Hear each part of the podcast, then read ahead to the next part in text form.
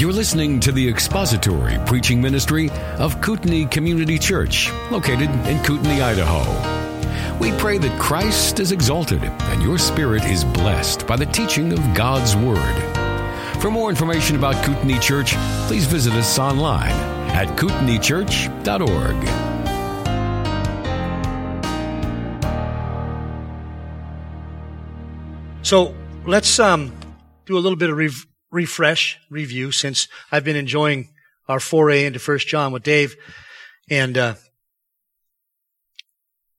but it does kind of break things up, and so it's fun to do review though because then you get to remember. You get you get to find out if I say the same things twice. Actually, I probably won't. I probably say a whole bunch of other stuff. But uh, last last time we were together, which would have been, oh my, uh, December 6th. So it was a year ago. That was, that always works. Hmm. We looked at the final uh, situation with Shadrach, Meshach, and Abednego as they were, as they survived the furnace, not only survived, but thrived, and the Lord delivered them from it.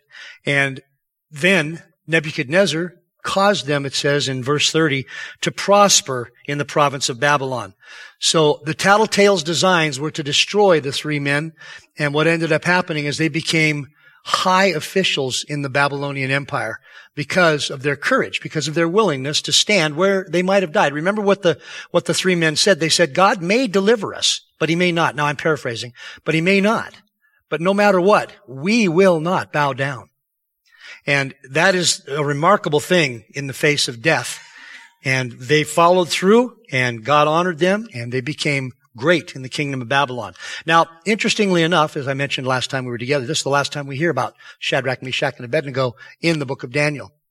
Their story is finished and has provided encouragement to the Jewish captives that there is still courage in Israel and there is still those who are willing to stand for the word of God, stand for Jehovah no matter the cost.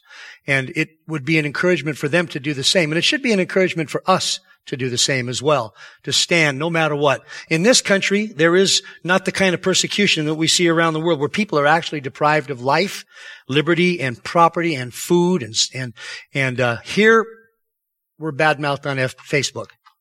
And now I know there's others who have had more than that happen to them, but for the most part, that is a test. It is for us to begin standing for the glory of God and doing it in a manner that will honor Him. So as we prepare for this morning, we're going to be looking at chapter four. And what I would like to do is read the whole chapter to start with. And we, of course, we won't get anywhere near through the whole chapter. If we make five verses, we'll be doing wonderful. Um, but let's look at Daniel chapter four. A um, couple of little bit of information about this um, before we read. It's going to be interesting to see what many critics have avoided or have uh, have um, shown great disrespect to, and that is that it's very possible, very possible that a pagan wrote this book, this chapter of the Bible, an unconverted pagan. Do you think God could manage that? Yeah, there's nothing God can't do. But at any rate, we'll talk about that as we get to it. Nebuchadnezzar, verse 1, chapter 4. Nebuchadnezzar, the king to all the peoples, nations, and men of every language that live in all the earth.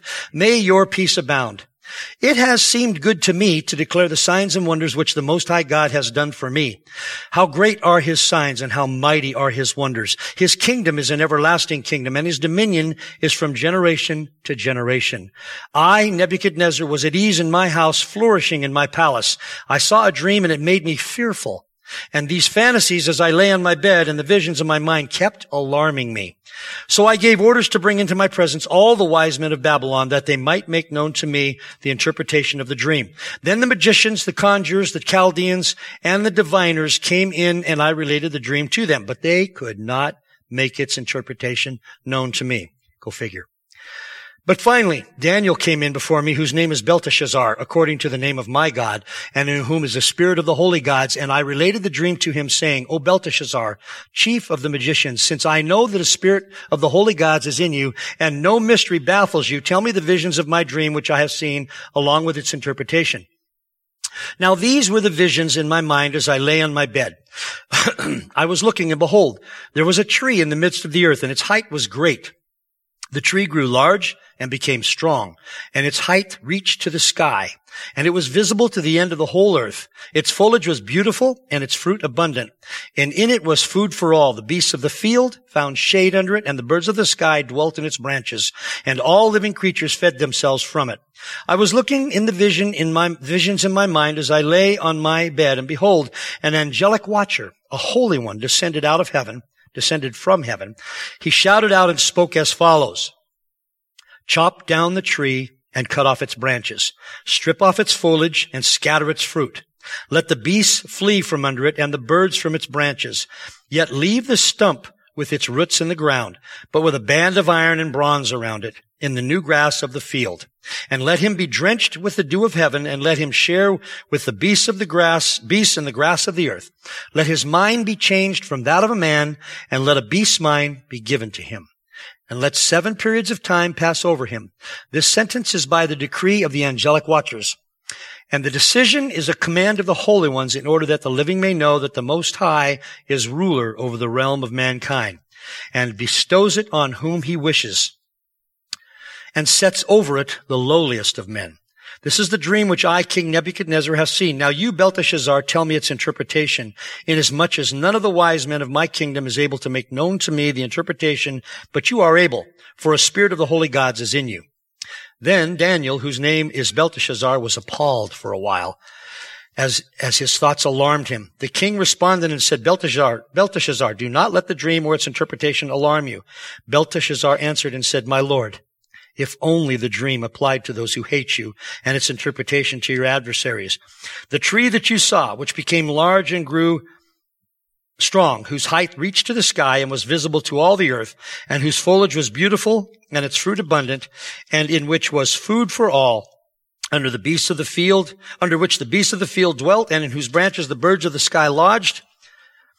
It is you, O king, for you have become great and grown strong, and your majesty has become great and reached to the sky, and your dominion to the end of the earth. And in that the king saw an angelic watcher, a holy one, descending from heaven and saying, chop down the tree and destroy it, yet leave the stump with its roots in the ground with a band of iron and bronze around it, in the new grass of the field, and let him be drenched with the dew of heaven, and let him share with the beasts of the field until seven times periods of time pass over him. This is the interpretation, O king, and this is the decree of the Most High, which has come upon my lord the king, that you be driven away from mankind, and your dwelling place, place be with the beasts of the field, and you be given grass to eat like cattle, and be drenched with the dew of heaven, and seven periods of time will pass over you until you recognize that the Most High is ruler over the realm of mankind, and bestows it on whomever he wishes. And in that, it was the command, it was commanded to, in that it was commanded to leave the stump with the roots of the tree. Your kingdom will be assured to you after you recognize that it is heaven that rules. Therefore, O king, may my advice be pleasing to you. Break away now from your sins by doing righteousness and from your iniquities by showing mercy to the poor in case there may be a prolonging of your prosperity. All this happened to Nebuchadnezzar the king. Twelve months later, he was walking on the roof of the royal palace of Babylon. The king reflected and said, Is this not Babylon the great, which I myself have built as a royal residence by the might of my power and for the glory of my majesty? While the word was in the king's mouth, a voice came from heaven saying, King Nebuchadnezzar, to you it is declared sovereignty has been removed from you. And you will be driven away from mankind, and your dwelling place will be with the beasts of the field. You will be given grass to eat like cattle, and seven periods of time will pass over you until you recognize that the Most High is ruler over the realm of mankind, and he bestows it on whomever he wishes. Immediately the word concerning Nebuchadnezzar was fulfilled, and he was driven away from mankind and began eating grass like cattle, and his body was drenched drenched with the dew of heaven until his hair had grown like eagle's feathers and his nails like bird's claws. But at the end of that period, I, Nebuchadnezzar, raised my eyes toward heaven and my reason returned to me.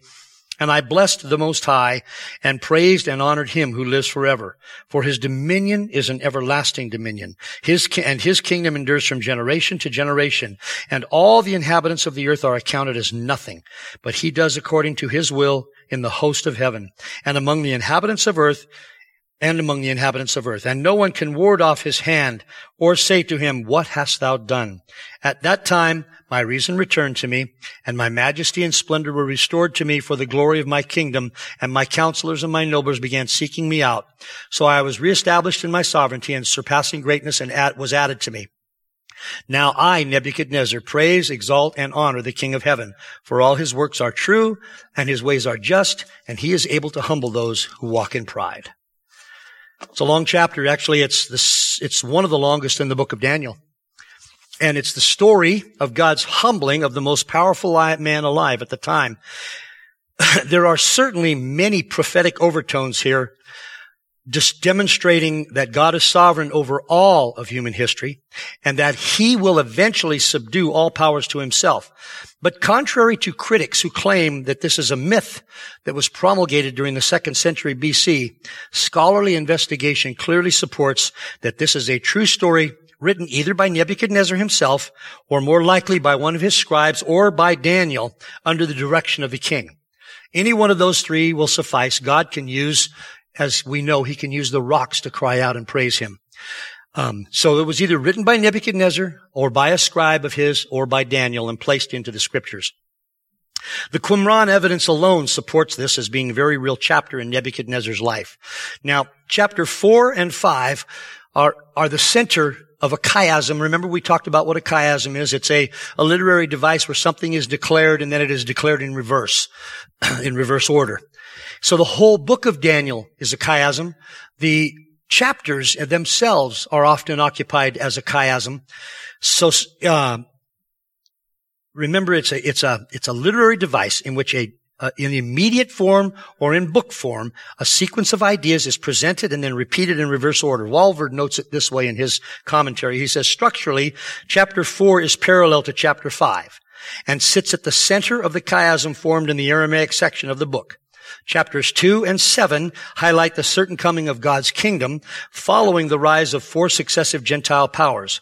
Chapters 3 and 6 focus on the need for God's people to remain faithful despite opposition and persecution as they await His kingdom. Good chapters for us today. And chapters 4 and 5 featuring the kings God identifies as the starting in Daniel chapter 2 verses 37 through 38 and ending Daniel chapter 5 verse 30 through 31. It identifies as the starting and the ending king in the first Gentile empire. They serve as reminders that even Gentile rulers will eventually acknowledge that ultimate power and control over nations rests with the God of heaven. So the chapter I said as itself is chiastic, starting and ending with praise of Jehovah. Also the chapter where some see Nebuchadnezzar returning to God. This is the chapter where some see him turning to God. Others like Leupold and Calvin do not come to this conclusion. They, they conclude that Nebuchadnezzar never became a follower of Jehovah. It should also be noted that this chapter with Nebuchadnezzar's musings on his greatness and ending with his return to grace after falling in pride precedes the chapter in which the, which describes the actual fall of Babylon. No coincidence. The Septuagint translators date this incident about 18 years into Nebuchadnezzar's reign, or about 587 BC, but more, it more likely occurred later in his reign because the text references the great building projects that had occurred in verse 30, including many presume the great hanging gardens of Babylon. Nebuchadnezzar reigned 43 years from 605 to 562 BC. So others think that this was later in his reign, possibly around 570 BC. Daniel would have been about 50 years old.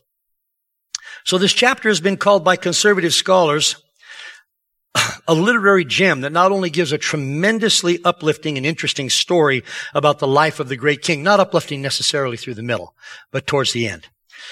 But it also provides insight into the mind of God regarding his sovereignty and thus his control of human history. It needs to be something that is always in the forefront of our minds and our hearts that God is sovereign. Nothing escapes his view.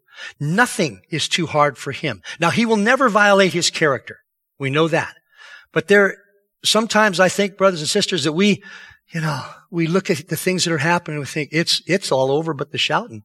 Well, it may be, but the shouting will be hallelujah in heaven because God is in control. Really, he's in control. This is not even a blip on his if he has a radar screen. That dates me, doesn't it? I guess today it would be a monitor.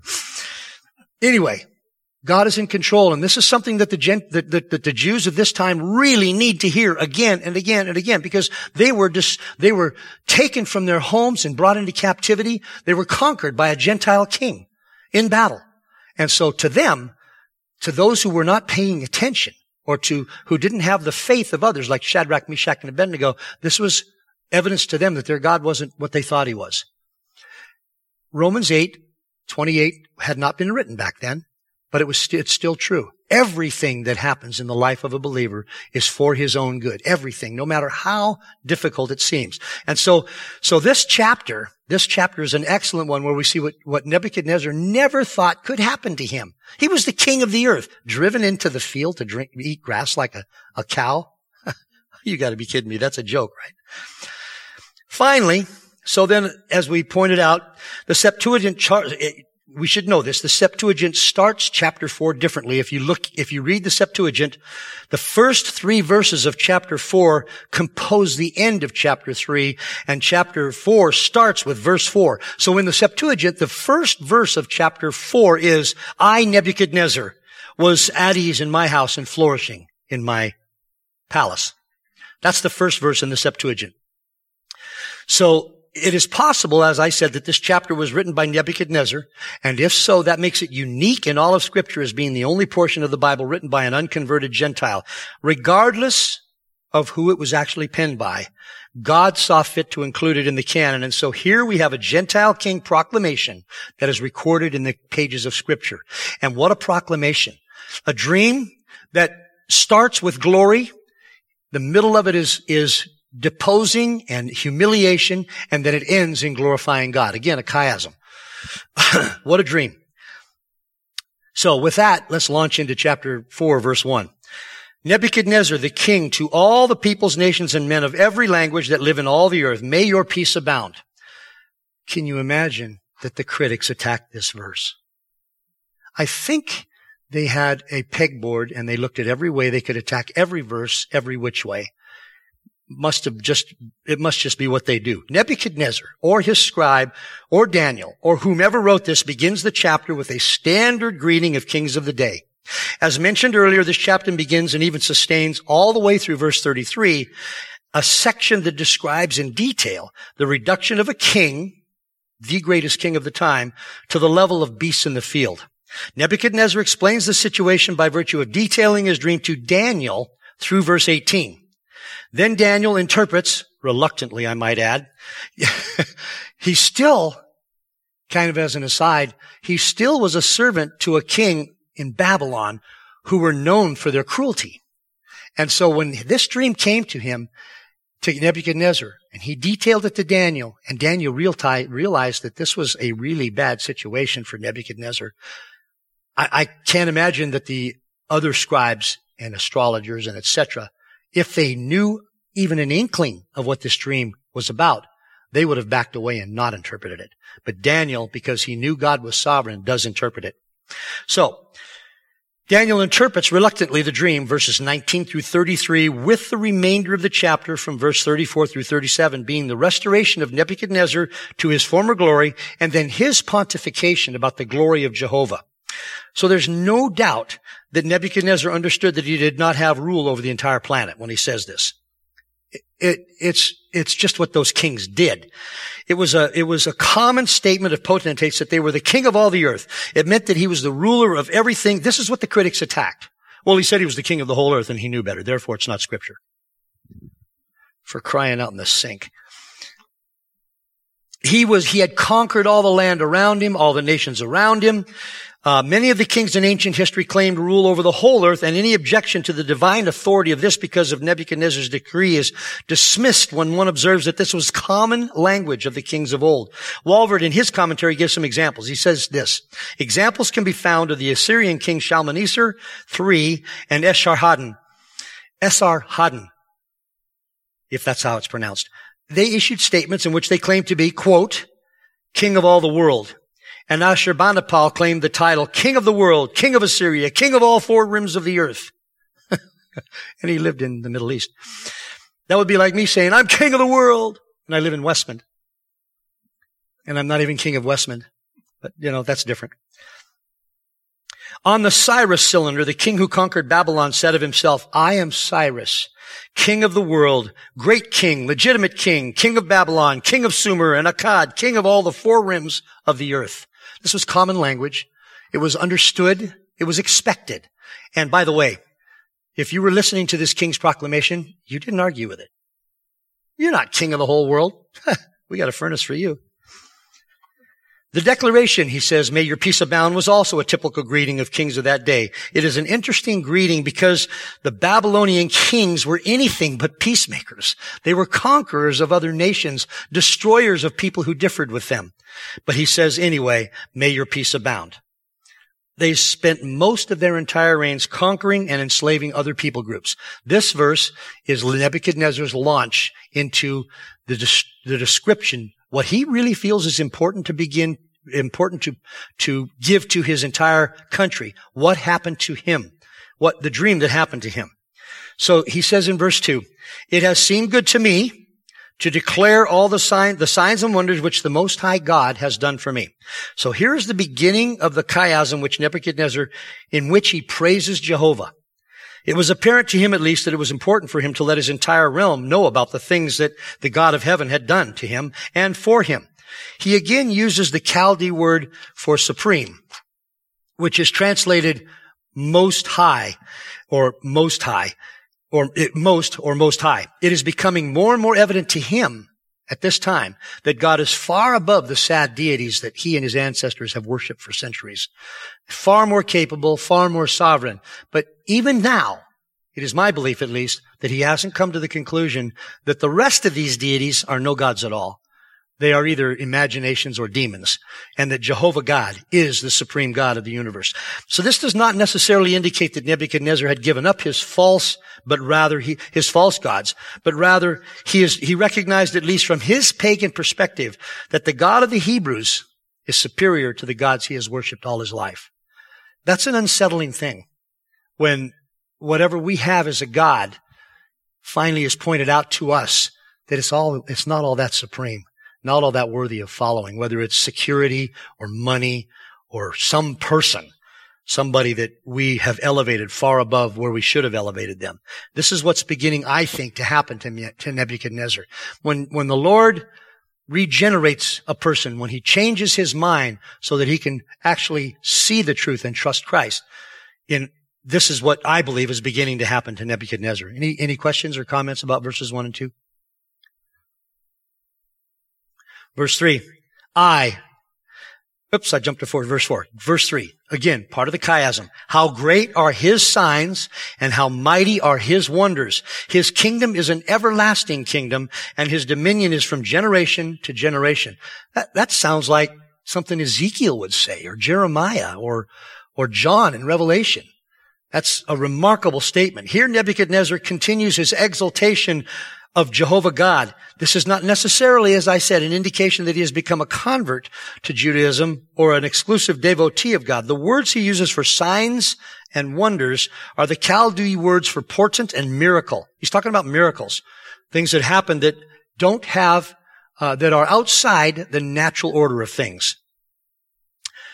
And indeed, he, and indeed the things that God had done to and for Nebuchadnezzar were certainly miraculous. Remember when he jumps up from his seat because he sees four people walking in the furnace? Didn't we throw three people in there? This was a, this was a wonder. This was a sign that he saw. These would have been foremost in his mind. He acknowledges the fact that the kingdom of Jehovah is forever and that he exercises sovereignty over every generation, which means every king, including himself. A remarkable statement. This would be an incredible statement from the Babylonian king. He is deferring to Jehovah and not his gods, not Marduk, not Bel, not uh, Nebo, not all of the Babylonian gods, what pantheon that they had over every little thing. So, any questions about verse three? Comments? We're to. Yes. So, your question, I want to make sure that I have to repeat the question. The question is, could it be that because this is actually the first verses of the Hebrew Bible, that he's referring to what just happened to him? It could be, but it's very likely this is years later. It could be what happened to him in, in uh, referencing Shadrach, Meshach, and Abednego. It could be. I think all of those things were swirling in his mind as memories of the great signs and wonders that God had done. That would have been foremost among them because that was pretty astounding to throw people into a thousands of degree furnace and have them walk around. Yeah, there's there's probably uh, ten or more years. Or it could be referring to more marvelous things that had happened after that. Yeah. Yeah. There's no doubt that, that Jehovah was, was making a serious statement in Babylon in the 6th century BC for many reasons. For the Jews, for the Hebrews, for the captives, for Nebuchadnezzar.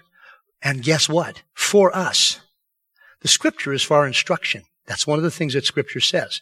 And so all of these things God would be doing all of these. I don't know how. He, he can manage a quadrillion things in a second. That's probably a small number for him. But so somehow he was managing to create prophecy, create a historical record, depose a king, bring him back up and do it all in a time frame that would be for the instruction of the Jews, for our instruction, for the history of the world to understand, to demonstrate and declare his sovereignty. Because the book of Daniel is primarily about the sovereignty of God. That would be the main theme. The sovereignty of God. It's something that I think we can never speak too much about. Um, any other questions? Does that help? Okay. So, verse four. I, Nebuchadnezzar, was that he's still, you know, I mean, he's writing, I, me. Those are the people you gotta watch out for. The I, me people. I, Nebuchadnezzar, was at ease in my house and flourishing in my palace. Here starts the narrative of the dream that Nebuchadnezzar has in this chapter that Daniel, as I said, interprets very reluctantly. Coming as it does on the pre- heels of his previous declaration of God's sovereignty and performance of mighty deeds in, in the first section, first three verses of this chapter, it is clear that Nebuchadnezzar is acknowledging that the ease he had in his house and the flourishing that was occurring is in his kingdom were results of Jehovah's actions in his life and in the kingdom of Babylon. And here we have one of the items it helps us date, if imper- that helps us date, if imperfectly, the period, this period of his life. Since he was flourishing in his palace, it is clear that the palace was built. I'm a detective. Look out. This would include the hanging gardens, most likely, which was more of his one, his more ambitious hanging or building programs, hanging programs, thinking about the way he treats people. History shows a seven-year period which Nebuchadnezzar was not conducting any military campaigns between 582 and 575 BC. This may, may very well, and I'm not going to be dogmatic about this, but this may very well have been the seven-year period that he was insane. And if so, the dream would have come late have come sometime in late 583 BC or early 582 BC. So then he says, Nebuchadnezzar finishes with, or begins with this. He says, I saw a dream in verse 5, and it made me fearful. And these fantasies, as I lay on my bed and the visions in my mind kept alarming me. Although Nebuchadnezzar did not necessarily understand the dream he had, nor its importance, he knew that it was negative. He knew that it was terrifying. He knew that it was bad. It was frightening him. The word fearful, thus the word fearful comes from a root implying dread. And in- interestingly enough, this is a Chaldee word that comes from a root which has the idea of a snake slinking along. so we've always associated alarm and fear from time immemorial with snakes. I wonder where that came from. Genesis 1 comes to mind. The second word, alarming, implies a hastening of trouble and means to terrify. This, this was the kind of dream that you awake of out of screaming in a sweat. It frightened you very bad. He's had one of these before, you know, years before. This was a nightmare of the first order.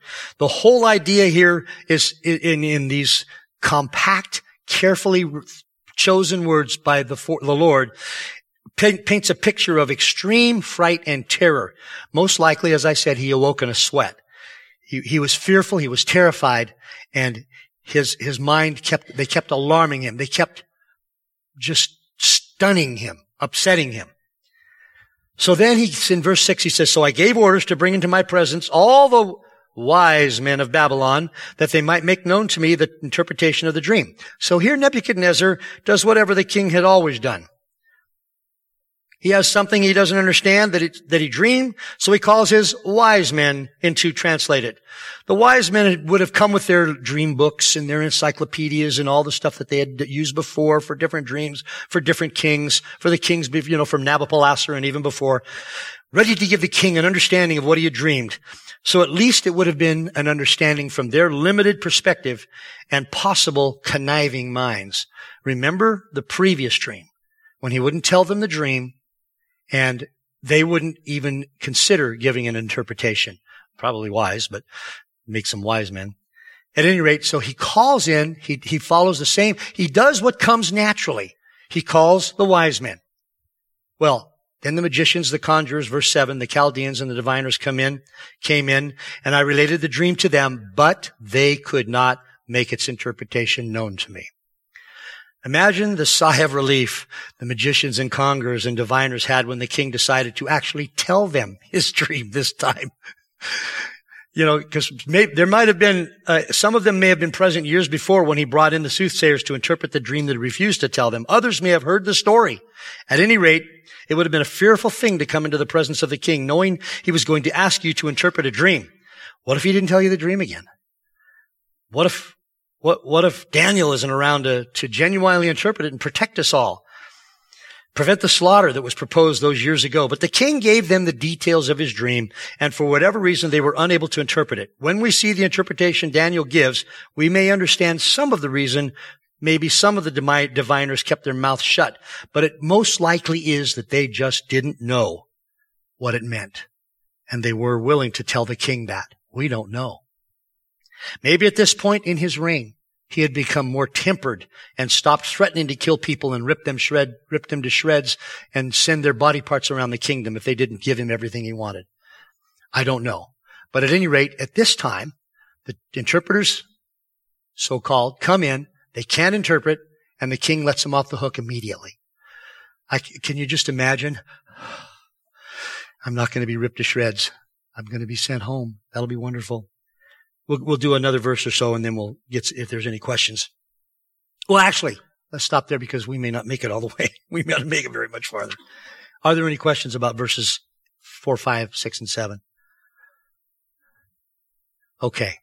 So verse eight. But finally, Daniel came in before me. Daniel came in before me whose name is Belteshazzar according to the name of my God and in whom is a spirit of the holy gods. And I related the dream to him. It is unknown why Daniel was not among the group of wise men that were called in and had to be called in separately. But when he did, but, but when he did so, the king called him by both his Babylonian and his Hebrew name and does it in such a way that at least evinces to most who read this that he was still an adherent to the false gods of his day. In whom he says, and the, um, whose name is Belteshazzar according to the name of my God. So he's still an adherent. And by his Hebrew name, which is, which ends, by the way, with the two letters that signify Jehovah God, E-L.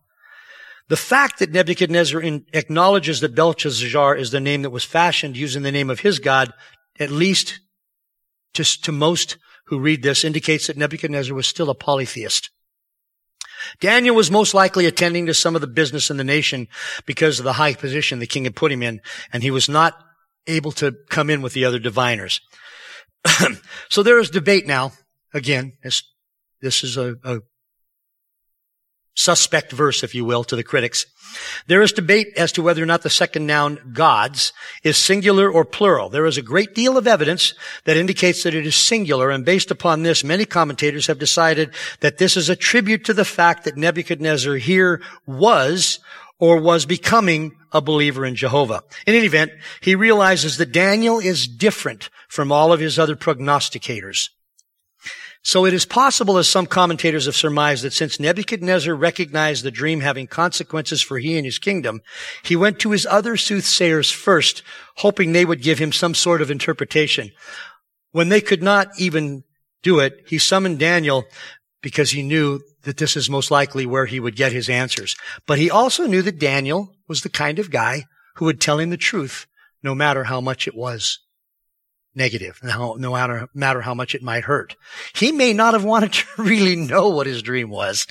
He knew it was significant, but Uh, and these are all surmisings, by the way. You can't hang your hat on some of the things I'm saying. This is just, you know, sanctified imagination, if you will. So we're going to end with verse 9. So you're wondering if maybe Belt or Nebuchadnezzar was hoping they would give him some. Ah.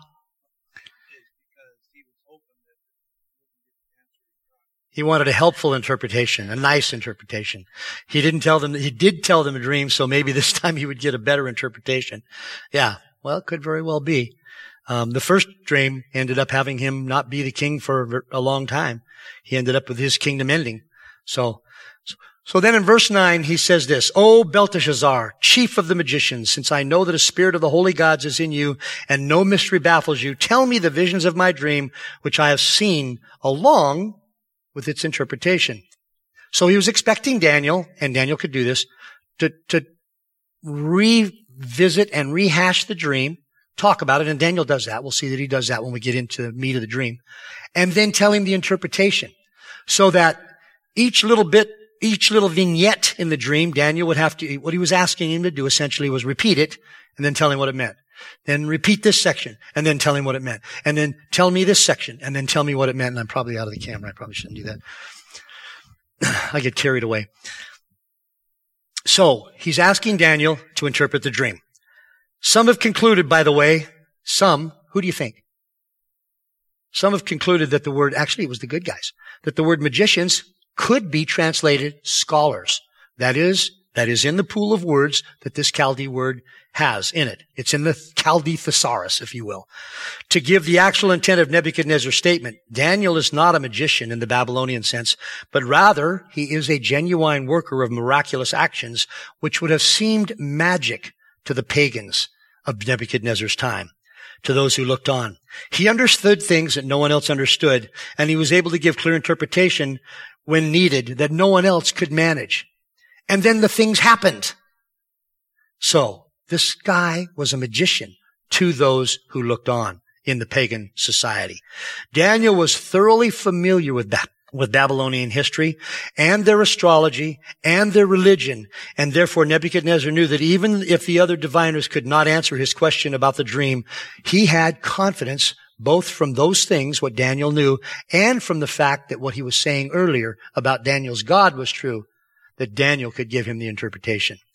Now, as we read through the entire chapter, I cheated. You all know what the interpretation is, so you don't come next time wondering, you know, like the next installment of a sitcom or not sitcom. Well, yeah, maybe that was a Freudian slip. he calls on Daniel to give him the interpretation that he needs, that he knows Daniel can provide. And in this interpretation, we're going to see, again, sweep of history, small sweep of history, um, some of the things that Jehovah wants to teach the, the nation of Israel at the time, again, w- that he is sovereign that he is in control, that nothing is outside his ability. They're going to see the king that conquered their entire nation eating grass like a cow. Insane. There might have been a few smirks of delight among the Hebrews of that time, the seven year period. Don't want to laugh too loud. His second in command might throw you in, in the furnace, but it would have just been so satisfying. That's not what God was after. He wasn't after their mirth and their smirking. What he was after was devotion, realizing that even this king who, de- who destroyed the armies of Jerusalem, and I don't do very good snapping, but imagine someone who, just like that, is eating grass and no longer king. Now, there's going to be a lot of speculation. There is a lot of speculation about what happened in those seven years while Nebuchadnezzar was not king. And we may talk about some of that as we go through this. Um, there's a great deal of exposition done on this section of the book of Daniel as well. Uh, a lot of critics who think that it points out that it's not a genuine scripture, but most often, most, most are uh, better than anything else. It actually cements the fact that this is a genuine book work of the of Jehovah God included in the canon of Scripture that details an actual history that happened and that has portent for portent is maybe not a good word, but ramifications for our day as well. Thank you for listening to the latest podcast from Kootenai Church. If you'd like to learn more about Kootenai Church or to donate to our church ministry, you can do so online by visiting kootenaichurch.org. We hope you enjoyed this podcast and pray you'll join us again next time. Once again, thank you for listening.